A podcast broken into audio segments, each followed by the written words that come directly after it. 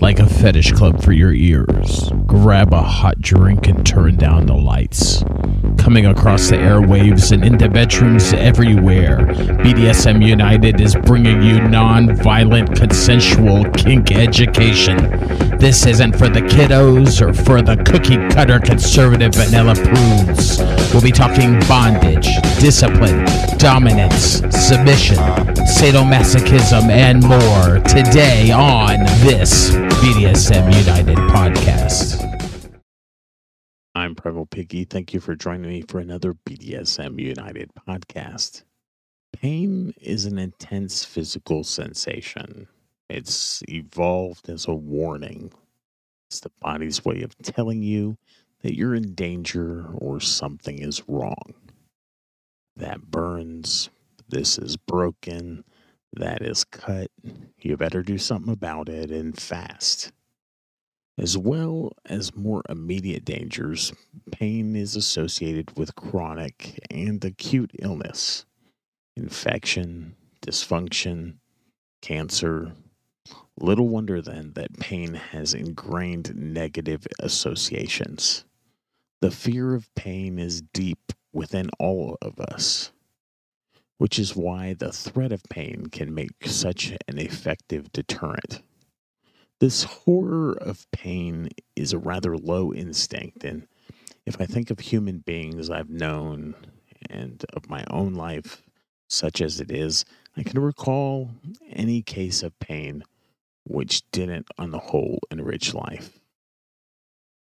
But as an intense physical sensation separated from actual harm or illness, Pain can be a liberating and enriching experience.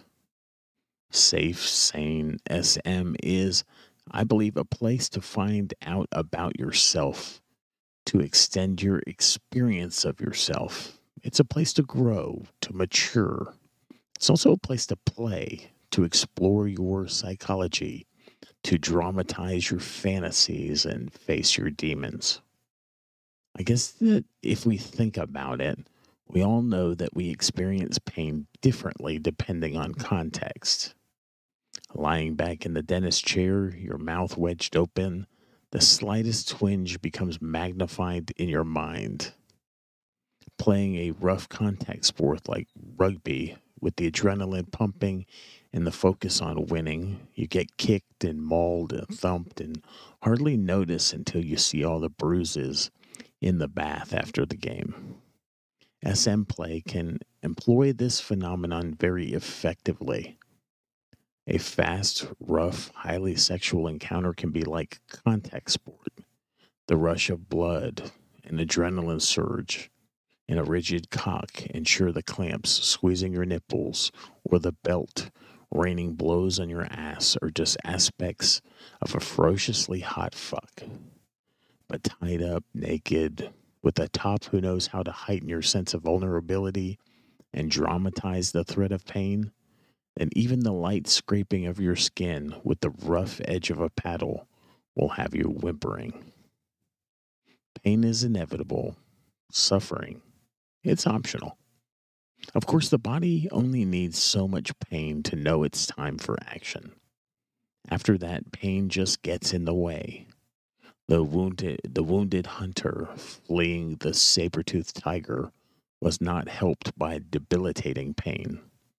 So the body produces adrenaline to speed his escape, and later endorphins are released to subdue the pain.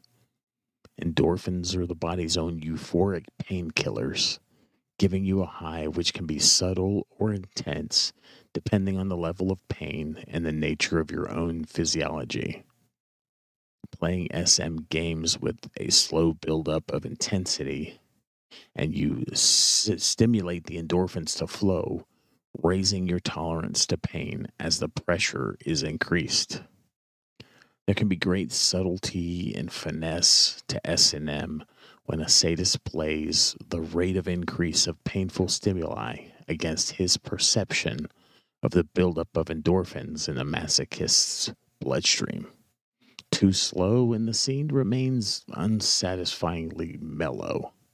Too fast and the endorphins release is not adequate for what's being dished out. but get it right. And the pain is always just around the limit of what is tolerable, sliding over the edge and back in an exquisite interplay of pain and pleasure. Now, punishment, that's a whole other matter. Here, the top must administer as much severe punishment as possible before the endorphins kick in, and then ensure the severity of the beating is such that the dulling effect of the body's opiates does not undo the serious discomfort he is working on the bottom. If there is a pleasure to a punishment scene, and in my personal experience, sometimes there is. It is shortly after it's over, when the combination of an almighty endorphin rush and the intense sense of personal achievement at having made it through meet that wonderful calm you feel after you bawled your eyes out with not a shred of shame or self consciousness. Crossing your pain barrier is at the heart of S&M. It's a heightened experience. It lets you know you're alive and not trapped in some prescription for an uncritical, consumerized comfort zone. It's a way of resisting the inevitable groupthink that pain should be feared, because the fear of pain can reduce you to less than you really are. The speed of crossing over and the duration spent on the dark far side of your pain threshold is what distinguishes S&M play from punishment. But all S&M should involve some time in the ecliptic void of your own pain. Just beyond what you would choose to find tolerable.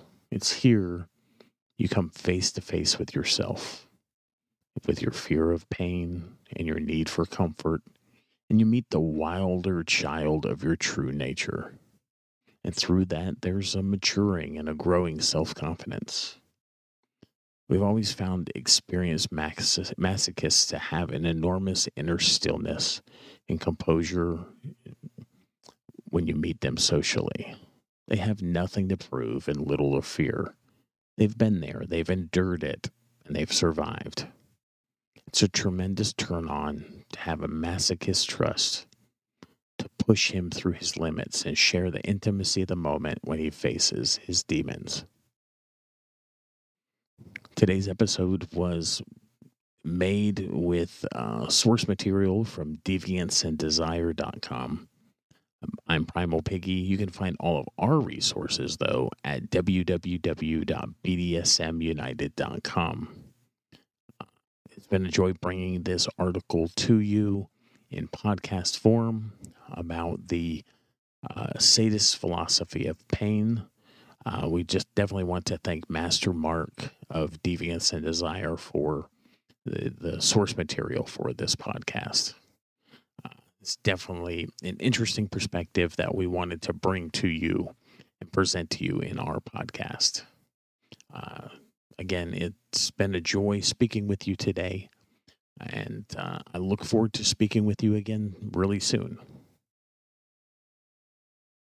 Before you go, head on over and visit our friend Nookie at datingkinky.com. She's been a longtime supporter and friend of whips, chains, and duct tape, and she's built a very inclusive service that is Dating Kinky.